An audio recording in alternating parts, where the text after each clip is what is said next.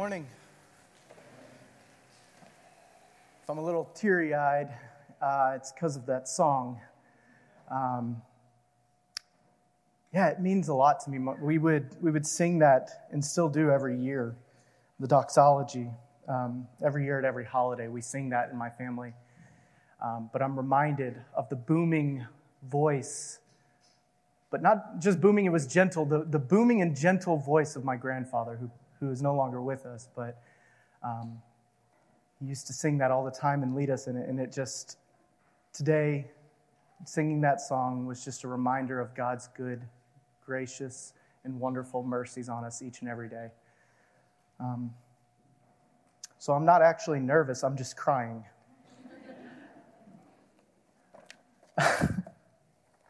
Would you guys please open up the word this morning with me? We're going to be in the Gospel of Matthew, uh, looking at chapter 9, verses 9 through 13. and uh, if you're using a Pew Bible, it'll be on uh, page 814. While you're turning there, uh, when I was in middle school and high school, I loved to stay up at my church all the time and serve. You could find me before and after every event, setting up and tearing down. And I guarantee you, I could carry more church, uh, more church chairs than anybody else. I was the strongest. I promise you that. And everyone noticed, okay? There was one point that I even served on our youth group worship team as a vocalist. I don't know why they let me join. Uh, I can only imagine how bad I sounded. They must have just felt really bad for me. I frequently volunteered in children's programs and classes, offered to lead prayer, and various other things. You get the picture, none of which is really bad at all. They're good things. I'm trying to serve. But the more and more I volunteered and the more I served, the better I thought I was than anybody else. The attitude and perception of myself dictated my relationships and how I interacted with those around me. You see, in my head, nobody was as good as me. Nobody served like me. Nobody prayed like me. Nobody was as righteous as me. I did it all. I was the golden boy. This is truly how I viewed myself at times during the season. I may not have verbalized it, I may not have actually said things like that, but in my mind and in my heart, that's probably how I truly felt. This attitude of thinking that we are better or more righteous than others is what our text today warns us about. See, I was imitating the attitude of a Pharisee instead of imitating the mercy of Christ. Would you read with me in Matthew 9 today? As Jesus passed on from there, he saw a man called Matthew sitting at the tax booth and he said to him, Follow me. And he rose and followed him. And as Jesus reclined at the table in the house, behold, many tax collectors and sinners came and were reclining with Jesus and his disciples. And when the Pharisees saw this, they said to his disciples, Why does your teacher eat with tax collectors and sinners? But when he heard it, he said, Those who are well have no need of a physician but those who are sick. Go and learn what this means. I desire mercy and not sacrifice. For I came not to call the righteous, but sinners. For ease of following along today, I've dissected this into a few parts, okay? First, we have the calling of Matthew in verse 9 through 10. Then we have the scoffing of the Pharisees in verse 11. And then we have a two part response from Jesus in verses 12 and 13. To set the scene, Matthew begins chapter 9 by telling us that Jesus had entered his own city, that is Capernaum. And before coming back to Capernaum, he displayed his authority over sickness, demonic forces, and over his creation in the calming of the storm.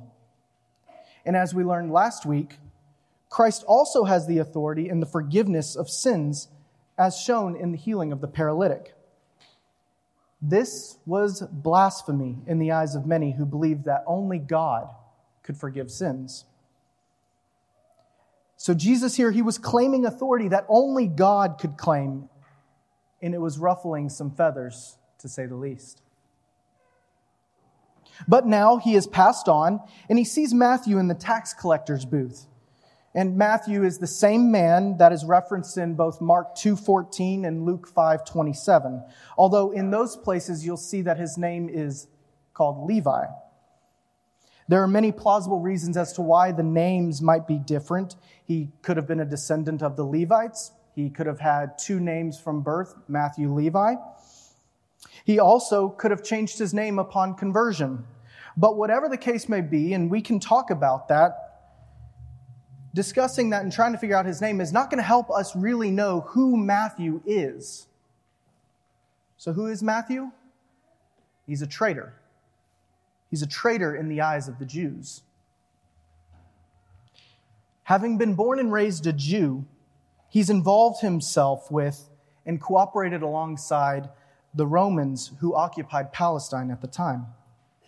Tax collectors also had a reputation for taking more than what was actually required, right? And that in itself brought further economic oppression upon the people. And in this particular time and culture, the phrase tax collectors and sinners wasn't an abnormal one to hear. Tax collectors were regarded as scum, the worst of the worst. So, bottom line, if you were a Jew, you hated the likes of Matthew. So, this may lead one to ask this Why would Jesus call Matthew?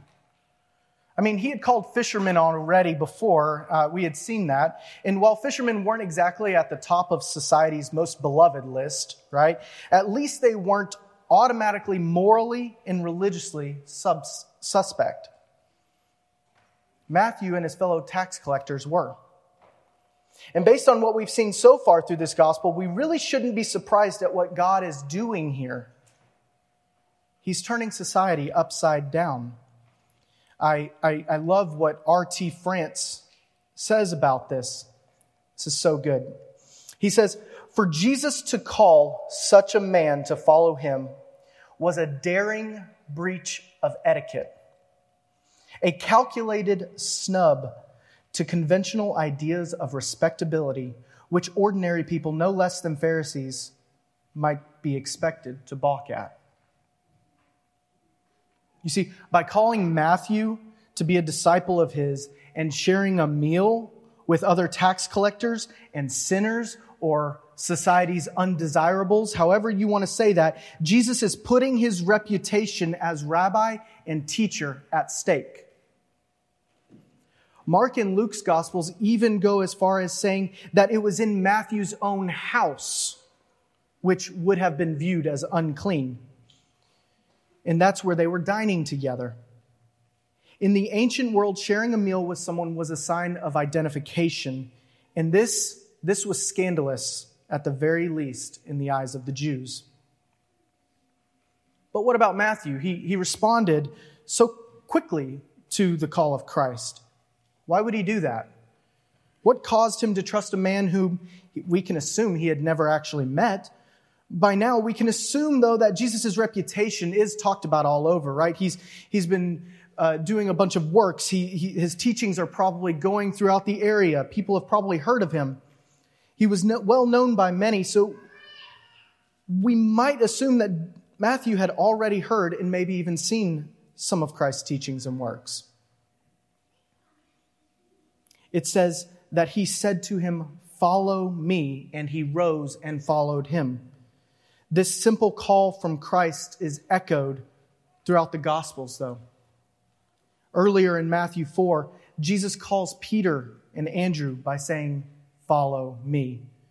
And then right after, calling James and John as well. And what's the response of each of them? They immediately left with him they didn't stop to ponder, they didn't question, they immediately dropped what they were doing to follow Christ. And Matthew did the same. We'll come back to this, okay? But let's look deeper into what transpires next. On the surface, the question from the Pharisees in verse 11 could be seen as innocent, as if they truly want to understand what Jesus is doing, eating here at this table and fellowshipping with impure people. It could be seen as innocent. It could be like, hey, uh, Peter, does, does your teacher not know the, what he's doing here? Like you might want to help. You might want to help a brother out here. He might not know what he's actually doing. Does he not understand the shame that he's bringing on himself by eating with such an unclean group of people? It could seem innocent, but based on what we've seen so far, that's not what's happening here. No, just eight verses previous to this moment, these Pharisees were calling Jesus a blasphemer. And seven verses previous, Jesus knew their thoughts and said, Why do you think evil in your hearts? Jesus had also claimed to have authority to forgive sins and to heal. You see, their religious rules and practices were being broken before their eyes in the work of Jesus. Instead, this question from the Pharisees why does your teacher eat with tax collectors and sinners? It inherits a sort of scoffing and sarcastic tone. It can be understood, it can be understood more like this. What kind of teacher would conduct himself in this way? Eating with the likes of these people, that's an abomination. Additionally, this question was intended to discredit Christ, and it shows cowardice, as they're not asking it directly to Jesus, they're asking it to his disciples. And in Matthew 9, verse 3, they were talking about him amongst themselves. Here they do it to his disciples, but they dare not in this moment say it to his face. It should also be noted that the term sinners here could also be meant to include those more common individuals who do not partake in the everyday rituals or share in the same principles as the Pharisees. So, this line of questioning from the Pharisees really shows us the mindset of them wanting to look down their noses at Christ and the people with whom he was surrounding himself with. To understand this mindset more, in Luke chapter 18, verse 9 through 14, Jesus gives, a, uh, gives the parable of a prayer from a Pharisee and a tax collector. I want to read that for you. Jesus said, Two men went up into the temple to pray, one a Pharisee and the other a tax collector. The Pharisee, standing by himself, prayed this God, I thank you that I am not like other men, extortioners, unjust adulterers, or even like this tax collector. I fast twice a week. I give tithes of all that I get. But the tax collector, standing far off, would not lift his eyes up to heaven but beat his breast, saying, God, be merciful to me, a sinner. I tell you, this man went down to his house justified rather than the other. For everyone who exalts himself will be humbled, but the one who humbles himself will be exalted.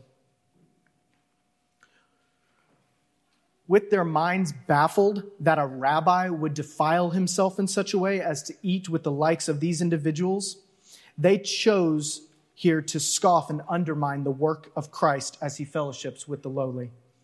Yet Jesus still responds despite never being spoken to directly. And his response is stunning at the very least. Christ says, It is not the healthy who need a doctor, but the sick.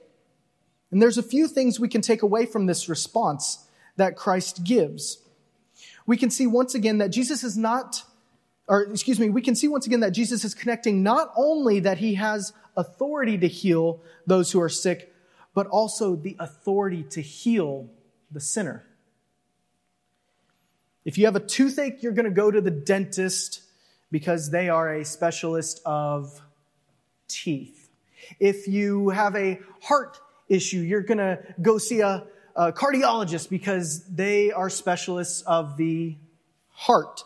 If you need new contacts or glasses, you're going to go see an optometrist. They're a specialist of the eyes. And if you're feeling unwell, you might go visit your doctor who is a specialist in practicing medicine. Each of these are specialists of their own kind. And also, there are numerous specialists in each of these fields. You can, you can go on Google and search for a cardiologist. You're going to find 20 of them in a 20 mile radius, probably more, okay? But here in this statement, Christ is proclaiming that he is the specialist in dealing with sin. And I want to make sure you heard me correctly. He is the specialist, the only specialist in dealing with sin. And there's no other way to defeat it except through him.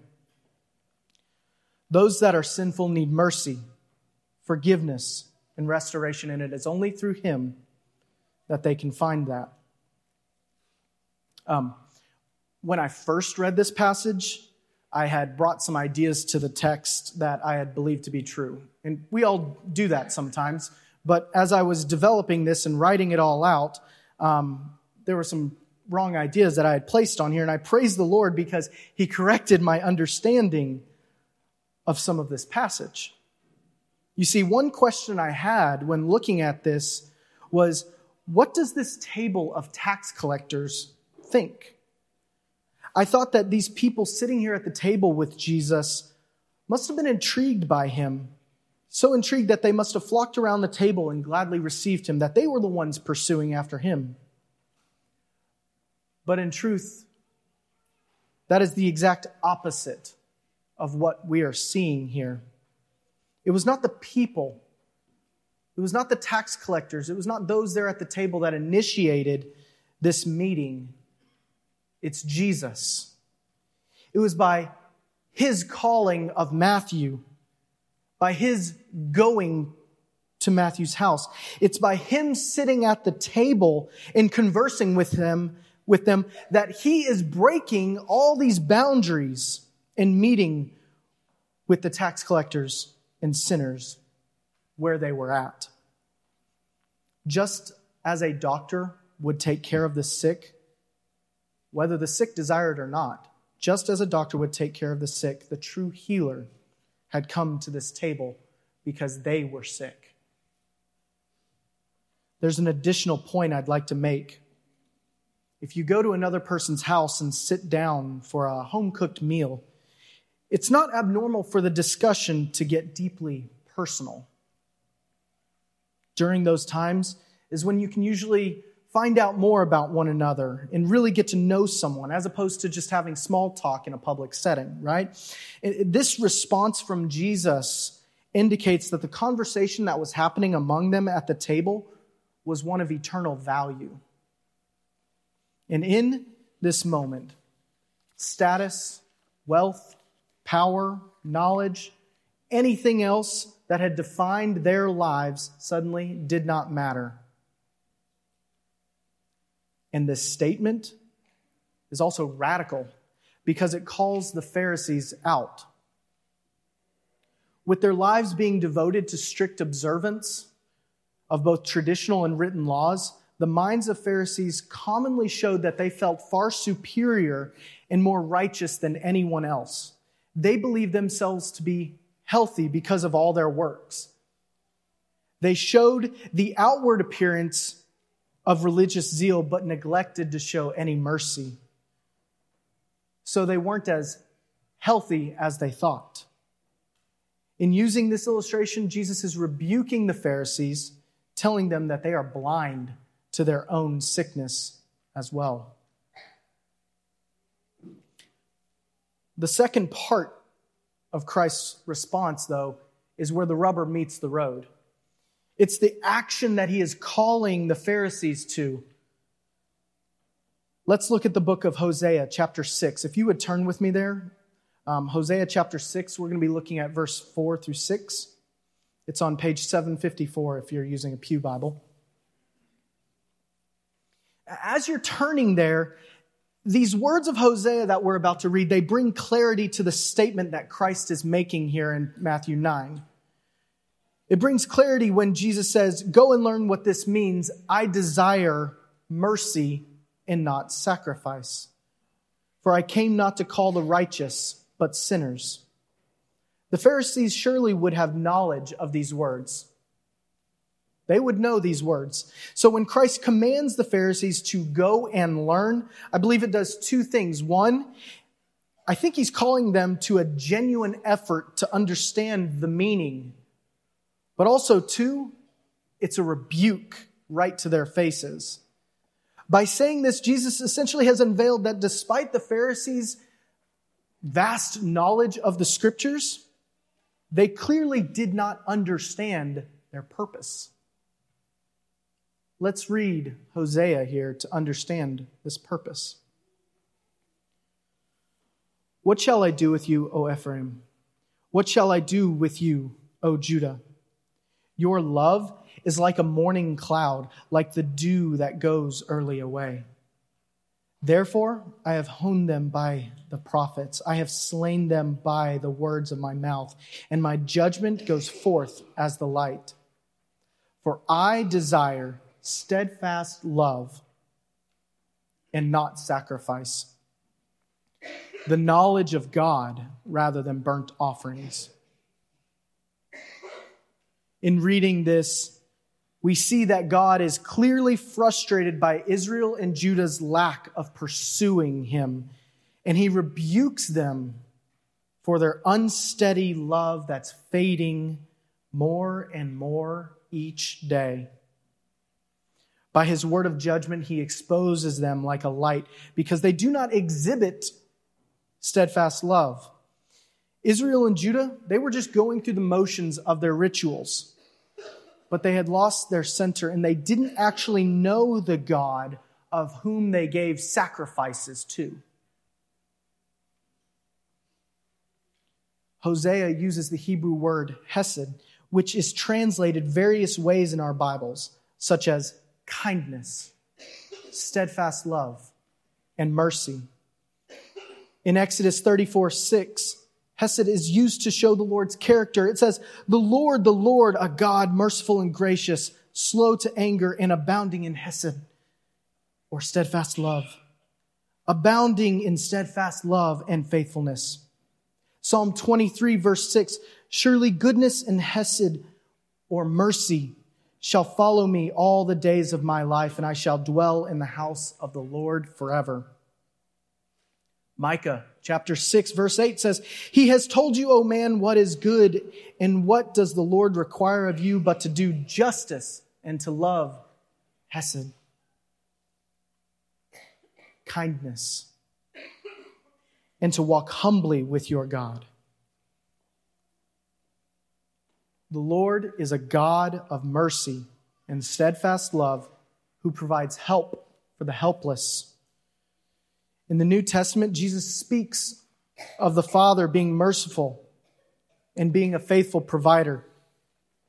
He says that he causes the rain to fall on the just and the unjust. So, what does this mean? This means that we are to imitate our Father's mercy the way we do this is not simply by loving those who love us back. The world can do that. The world shows that kind of love, but we do it by loving those who cannot love us back. And do you see here how this would apply to the Pharisees? Christ's words cut deep. They cut deep to the heart of the Pharisees in the response of Christ, it's like he's saying, You do not know the God of whom you think you serve. Your zeal to showcase your righteousness to all has made the Hesed that you ought to have fickle and fading. You and all your proclaimed righteousness, you're not any different than these tax collectors and sinners whom you choose not to associate with. You do not showcase the true heart of God. In his final words, Jesus says, For I came not to call the righteous, but sinners. And these final words here in this, this passage, this statement doesn't just look doesn't just tie into what he previously said about those who are well not needing a physician, but the sick do. And it also cannot just mean that he viewed the Pharisees as righteous people who weren't in need of him or that their obedience to the laws was perfectly acceptable on its own. No, that's, that's, not, that's not it. it. It ultimately, it sums up everything he's said and points to the purpose of his earthly mission. By saying, For I came, he's pointing to his existence from heaven in which he came to earth as Emmanuel, God with us. In this mission of Christ, it was an ultimate one of grace and a pursuit of sinners. So it seems that he's taking the Pharisees' perception of themselves and pointing out that if they do not see themselves in the light of his mission, that is of grace and mercy toward sinners, then they have failed to grasp his purpose and are excluded from the blessings of the kingdom of God. But those that are like Matthew, who respond to the call of Christ, will be included. There's a, it, there's a reminder here of his Sermon on the Mount Blessed are the poor in spirit, for theirs is the kingdom of heaven. Blessed are those who mourn, the meek, those who hunger and thirst for righteousness, the merciful, the pure in heart, the peacemakers, the persecuted, those whom evil has falsely been spoken of. Rejoice and be glad, for your reward is great in heaven. For so they persecuted the prophets who were before you. Those like Matthew who respond to the call of Christ will be included. There's a couple things I think this passage is doing that we should walk away with. Quick side note here, and I want to thank my brother Dustin for this. He pointed this out to me. Quick side note there's a way that this text gets misinterpreted in some circles. And let me just say that this is not a text saying that it's okay to sin because Jesus gets you and will meet you where you are, thus requiring no real change, no need for repentance, and doesn't require the sanctifying work of Christ. That is false. That is wrong. I just want to lay that kind of interpretation out here, saying that it is false. But here's what I do think this passage is doing. First, if you are not in Christ, this passage acts as a call for you to follow Jesus. You may find yourself to be like Matthew. You may have heard of Jesus. You may have heard of his, his works before. You may have friends and family who have responded to his call or even follow him. Or you may have never heard of Jesus. You may have never heard his gospel, and this message is brand new. Either way, the call is there. The call is there for you to respond to him. Matthew and his lot of tax collectors and sinners, though they were looked down upon the Jews, they were ultimately elevated. They were ultimately elevated by the work and mission of Christ. You might feel like an outcast, you might feel like society's undesirables, but you are the reason Christ came.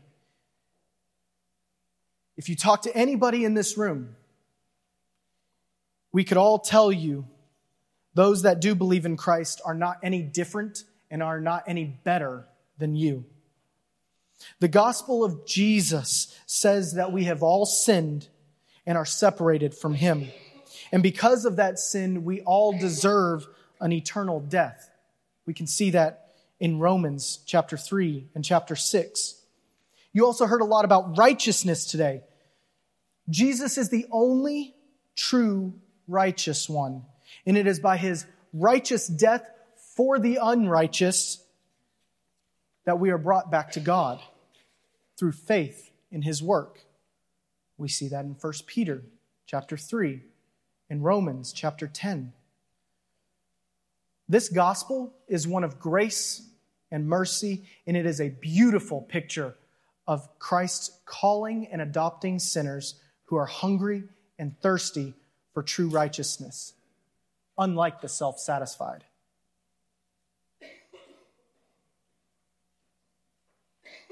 If you have ever been treated by a confessing Christ follower as if you are an outcast, if you've heard or experienced anything other than mercy and grace from a Christian, for that, I am sorry.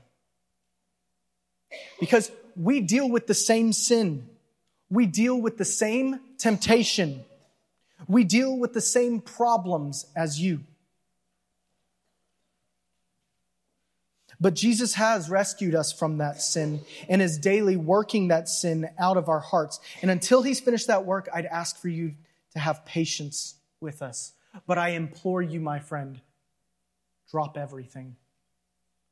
Drop everything you're doing and seek after him. Through the life of Jesus here on earth, through his death on the cross, and through his resurrection and defeat of sin, he has made a way for you to experience life more fully and eternally. Second, if you are in Christ, then this passage acts as a warning to humble ourselves before the throne of Jesus, and it reminds us to imitate him.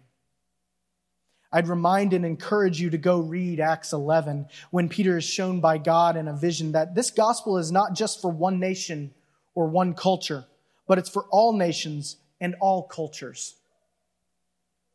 All nations, all cultures. That includes tax collectors and sinners. That includes society's undesirables. Brothers and sisters, may this passage convict us of how we treat God's image bearers. And we must keep watch from exercising a superficial religion.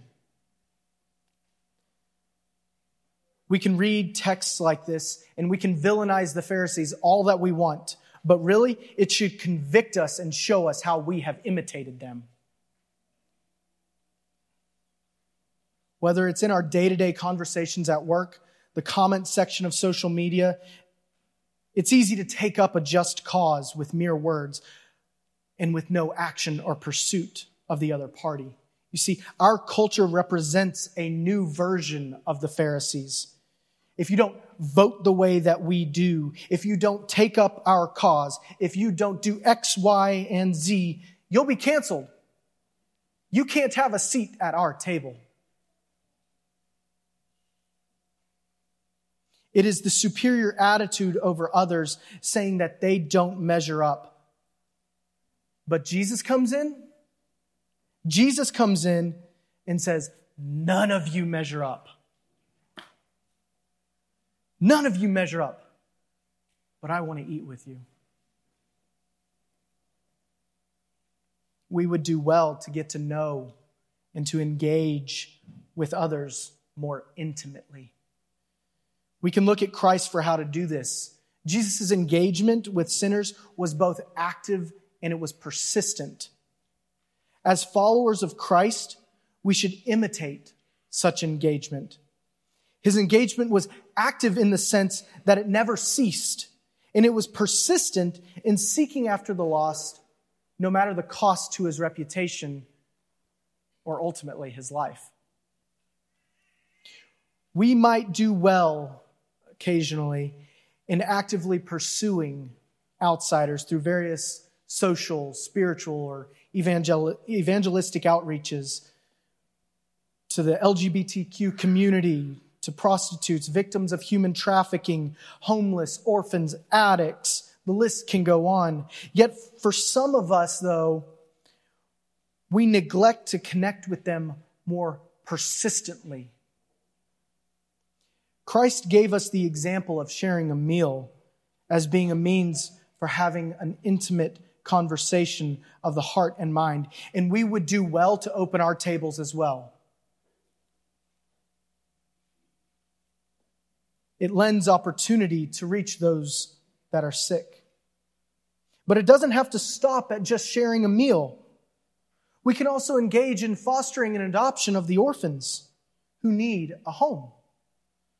It can be as simple as meeting with someone over a cup of coffee. Maybe it means making yourself accessible to victims who might need legal or counseling resources. Maybe it means serving in the Pregnancy Help Center here in Fort Worth. As much as this passage is a warning to us, it is a calling to seek those that are in need. There are numerous ways in which we can be persistent in serving outsiders, but here's something to think about. If all we're doing is throwing money at various outreaches and calling ourselves a good Christian while avoiding getting our hands dirty, that's no different than what the Pharisees were doing just going to church on Sunday morning, giving our tithes, posting a scripture verse on social media, going to care group, or avoiding curse words, none of this makes us any more righteous than the next. If we feel like we've been good Christians, if we show off our good deeds and our righteousness to the world, then we are blinded to our own sickness as well.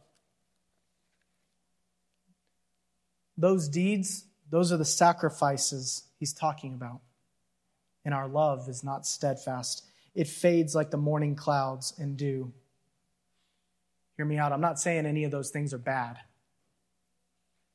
But if we do all these sacrifices without Hesed, if we do it without mercy and steadfast love, if we do so without caring for the poor, without seeking society's outcasts, whatever, then we ourselves are nothing more than an empty shell.